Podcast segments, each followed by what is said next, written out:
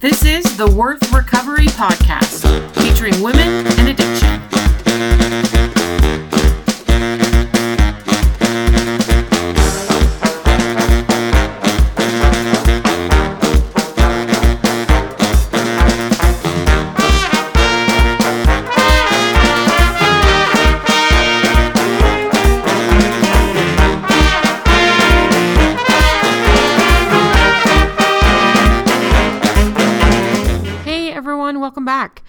Welcome back to Worth Recovery, podcast featuring women and sex addiction. I'm super excited that you're here with us today. I'm Amy.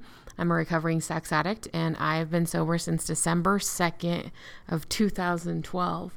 And today marks my 1230th day sober. I have a little counter on my phone and it brought up the little thing to remind me today about uh, that special anniversary. 1230 days and i just am really grateful for that. I'm really grateful for the recovery and the sobriety that i have found and i'm grateful for the difference and the change that it's made in my life doing this podcast has really helped me reflect on some of the massive changes that have happened in my life since I began recovery.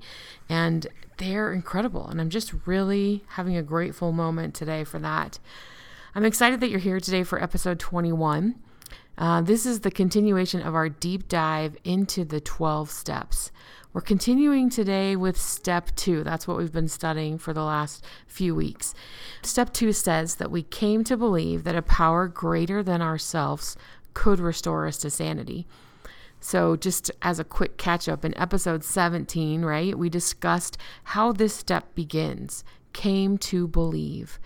We begin to work this step just by coming. We came over and over and over and over and over again. We came to meetings. And as we attended these meetings over and over and over and over and over again, we we came to, we woke up. We started to see reality.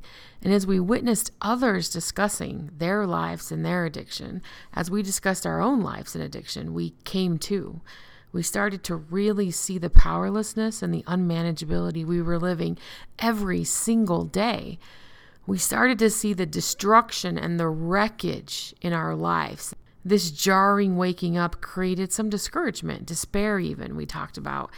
How are we supposed to change if we are powerless to do so, as step one tells us? But as we looked around at these meetings that we attended over and over and over and over and over again, right? We saw others changing their lives. We saw others making it. We heard about others making it. We came to believe that change was possible, that we could find recovery and build a happy, successful life. We came, we came to, we came to believe. And in episode 19, we discussed exactly what it is that we believe in. We discussed our higher power. I shared a little bit about my own spiritual journey and how and how I came to an understanding of who or what my higher power is. We all have to do that in this journey of working step 2. We have to come to an understanding about what and who our higher power is and how that manifests and works in our own lives. There is room in recovery for your belief in a higher power, whatever that is, whether that is a fellowship group, whether that is a single or multiple spirits tugging at the strings of the universe, or whether you believe in a supreme being who guides the lives of women here on earth. There is room for you and your belief in the fellowship. This higher power, as you have defined in your recovery, we will refer to as God. That's what the program refers to it as God please remember that everyone has their own definition of what a higher power is. One of the things I'm forever grateful that was modeled for me in fellowship meetings was the continual reference to my higher power, my personal higher power. We never made reference to our higher power like a group or the higher power, meaning that there's only one. It's always been a personal higher power. When I talk about my higher power, I use those terms my higher power. That allows space for others in your fellowship to have their higher power. When we are open and allow others to have their own higher power, we hold space for them in our group. I encourage you as you go through this process of defining your own higher power to be really generic in the way that you refer to that in group meetings to allow space for others. It's one of the things that we do in fellowship for each other is to allow each their own higher power. The last part of this step is our topic for today. So re- remember, step two came to believe that a power greater than ourselves could restore us to sanity restore us to sanity. This portion of the step asks us to believe that this higher power of our own understanding can and will restore us to sanity. This is a big piece of this step to swallow sometimes for many reasons. Let's start by kind of looking at the underlying assumptions here. First, if we need to be restored to sanity, that means that we are insane insane. Are, are you insane? Do you feel like you're insane? I mean, sure, I have some bad habits. I make some bad decisions, right? I might have had some faulty thinking, but but insane? I mean, like I don't know. That was a term that was hard for me to grasp and comprehend and and really believe about myself. I would never have called myself insane, and I really don't think anyone who knew me would have called me insane either.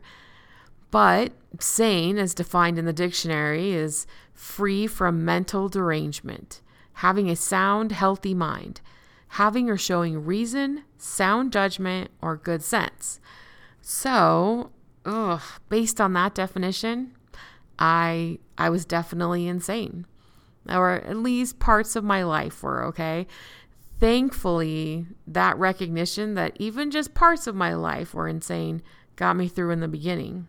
But as I came to meetings and listened to others discuss their lives, their challenges, their faulty thinking, their relapses, their struggles, their victories, their successes, their insanity, I definitely became more and more aware of my own insanity. One of the biggest benefits of going to a lot of meetings is this waking up, this coming to that we discussed in episode 17. We we came to at the beginning, I knew there were parts of my life, small parts, that's all I was really to admit, small parts that were maybe sort of kind of insane. at least, you know, that's what I was willing to admit at the beginning. Several of the things I did actually made a lot of sense in my head. For instance, I firmly believed that acting out was the only way I could ever have physical affection my life had taught me that I was not acceptable physically. I didn't fit the mold, and that I would need to trade physical intimacy for the attention, affection, acknowledgement that I wanted from men. I think that was one of the reasons I tried so desperately to turn my acting out partners into actual relationships. It never worked, but that didn't really stop me from trying. Okay, back to the points here. So, in my head, I had what I considered sound reasons for the ways that I was acting and for the things that I was doing. But as I came to meetings over and over and over and over and over and over and over again, I started to really understand and see the wreckage of my life. I started to really wake up to my own insanity. I think insanity takes many, many different forms. We are all typically aware of our basic insanity, which is, in my opinion, our addictive behaviors. We act out when we don't want to. We hurt the people we deeply love and care about. We put ourselves and those we love at risk and danger all of the time. We neglect them and are wasteful with money and time as we act out our addiction.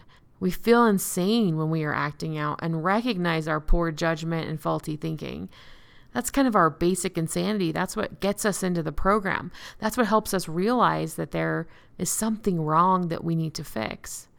However, I think there are two other significant pieces of our sanity, of our insanity, sorry, that we don't always recognize.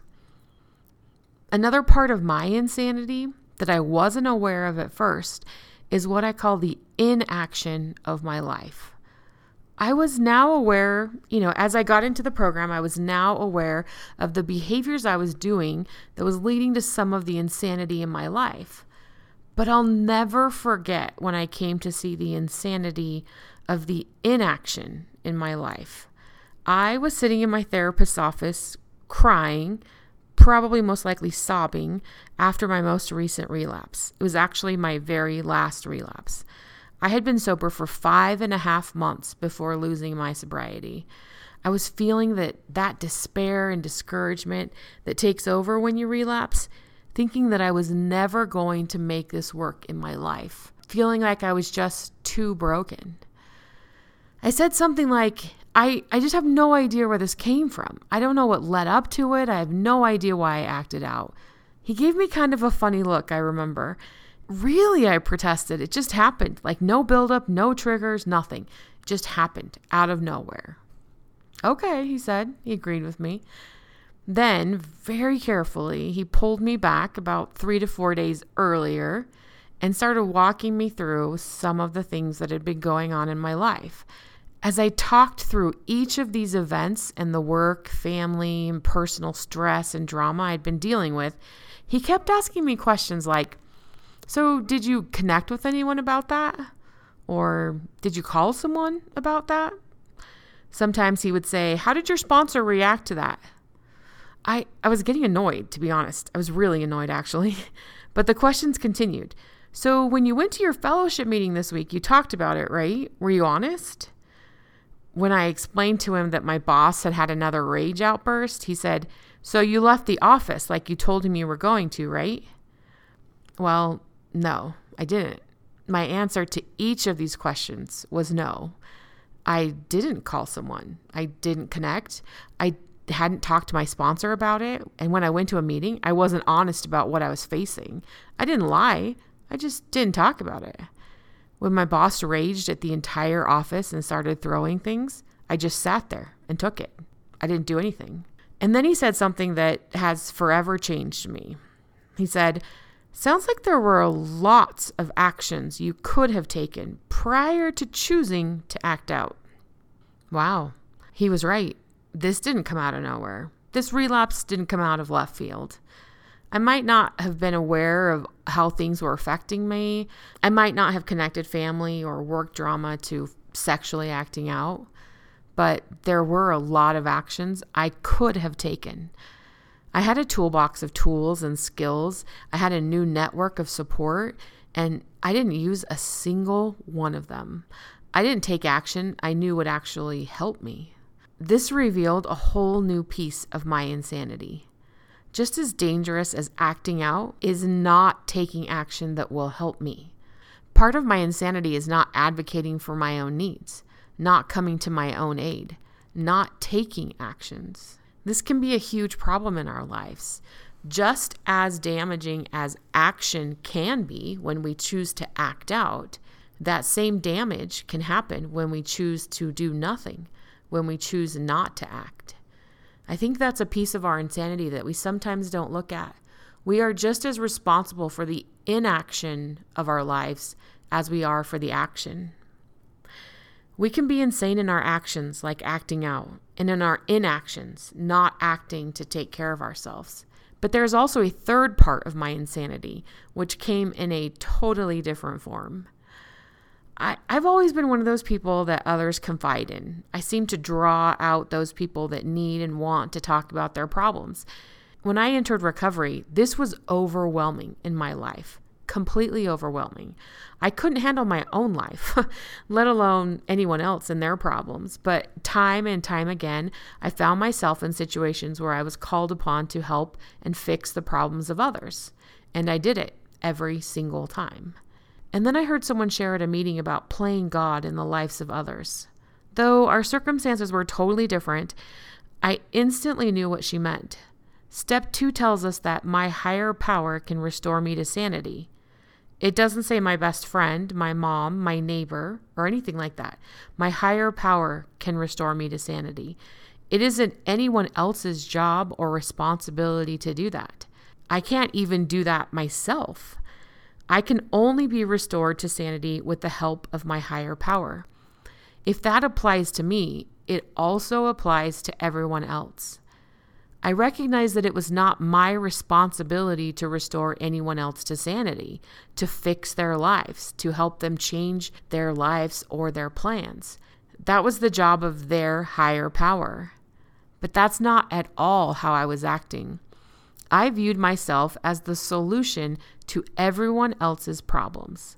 I believed that when people came to me with their problems or struggles, it was my responsibility and my duty to fix them. It was my job to solve their problems. And I was really, really good at it. I had a reputation for it, even. I viewed myself as the solution for everyone and everything. Yet, I knew no one could solve my own problems. I knew it was only my job to make that happen. This change in understanding was a profound moment for me. I had started withdrawing from social situations and friends because I just couldn't take on the problems of anyone else. My own were enough, but I, I just couldn't help it. I had no boundaries when it came to helping others. I felt it was my duty, my calling, even, my role and my responsibility. When anyone told me anything about their life that they were facing, I was instantly the solution. I would sacrifice everything in order to help someone else.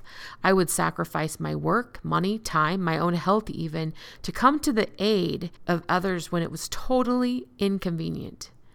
And the thing was, I didn't do this with a gracious heart or with good intent. I, I felt it was my job, my duty, my responsibility. It was not something I wanted to do, but something that I couldn't help doing. Listening to this woman share that day about her latest experience trying to play God in someone's life, I recognized that I had been doing that my entire life. My entire life, I had been playing God and acting like the higher power of the people around me. Talk about insanity. I couldn't even manage my own life. I had a serious addiction, but I thought I could manage the lives of others. I thought I was even good at it. Who did I think I was? Talk about pride and delusion. Talk about being obsessed with myself, thinking that I was God, that I could do for others what I couldn't even do for myself. The SA White Book refers to it this way. It says, quote, most difficult for us to see was that being obsessed with self meant we had become the source of our lives, our own God. We were the most important person in the world, close quote. That was definitely how I felt about myself. But not only that, not just the source of my own life, I had made myself the source of the lives around me, a God for everyone else. It had to stop. The insanity had to stop. I released myself from being God. I released myself from the responsibility of fixing other people. I learned about empathy and I learned most importantly about boundaries. It has been a truly profound thing in my life. And it didn't come all at once, it came from hard work. It has definitely changed the way that I interact and relate to other people. I thought for a long time that I would not be able to have close relationships because of this compulsive need to help others. But yet, I have found that with boundaries in place, I can be very close to people and love them and sit with them and, and not help them. It's been amazing. These three pieces of our insanity action, inaction, and playing God are not things that we learn or that happen in our lives all at once. We don't wake up one day and have an addiction out of nowhere. One day, totally sane, and the next day, totally addicted. That's not how it works. No matter if you want to believe that's how it works, it's not. And just like it doesn't happen all at once, we also aren't restored all at once either. The last piece of this step I want to discuss today is the word restore. I think we misunderstand this word a lot. We sometimes think of it as a single culminating event, a one time deal, where we are transformed never to act out, misbehave, misspeak, or mistreat anyone ever again. We wait for this big moment of sanity to hit us. We believe we will be altered and changed in a monumental way. But I think it's different. I think it's very different. When we talk about the word remember, we typically recognize that this is something that we do over and over again. We work at remembering. We invent and practice tips and tricks to help us remember things. We take classes, we buy books, we do all sorts of things so that we can work at remembering. The prefix re, re, means to occur again and again. Words like remarry, recur, repeat indicate that. We think about that when we consider the word remember.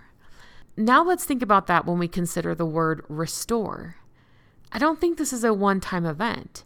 I don't think that we are one time restored to sanity. Just like the word remember, this is something that happens over and over and over again in the little moments of our lives. Sometimes the pace is so slow that it is hardly noticeable, but I can definitely see and think of sane moments in my life, moments of clear sanity that are the result of my higher power working in my life.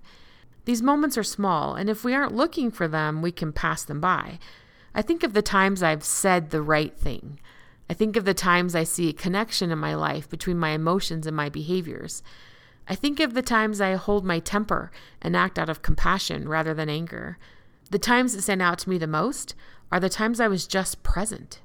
I was present in the moment with the people I was with, and we made a connection, one that impacted me for the, for the good, for the better.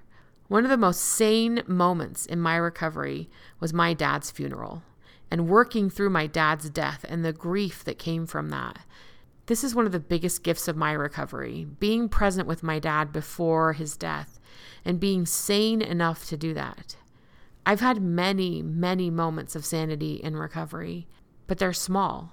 And if I don't look for them, I don't recognize them.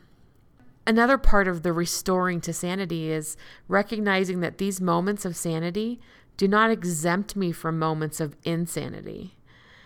I believe, like the word remember, I am sane as long as I rely on my higher power for help and I work at being sane.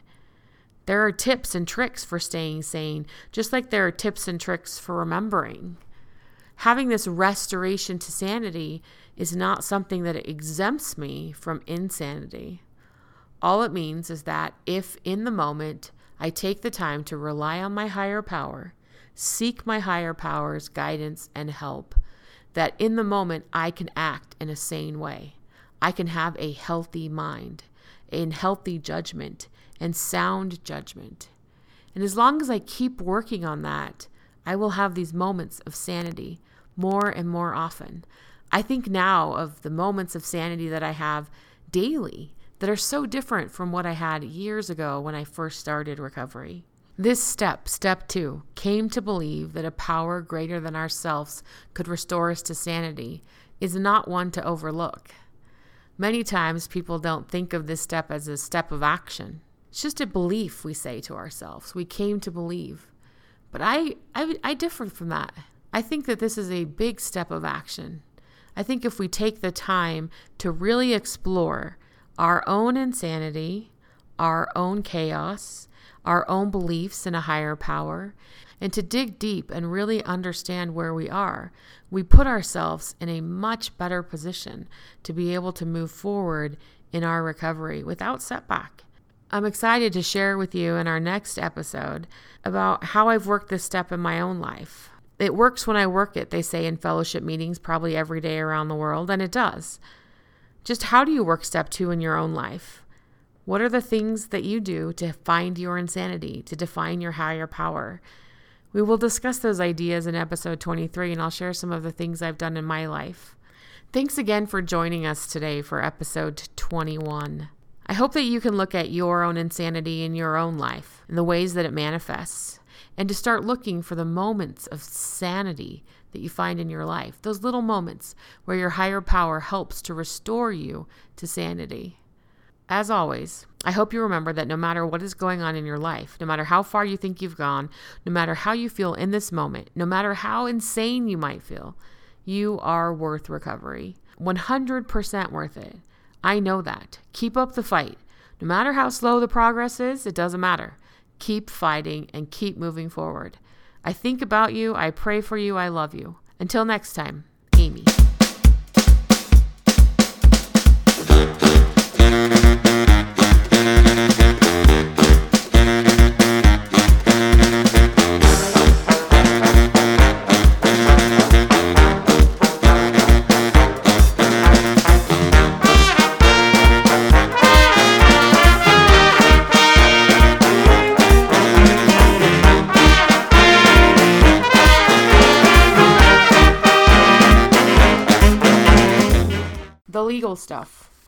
Mission of Worth Recovery is to dispel shame and build hope in the lives of women struggling with and recovering from sex addiction.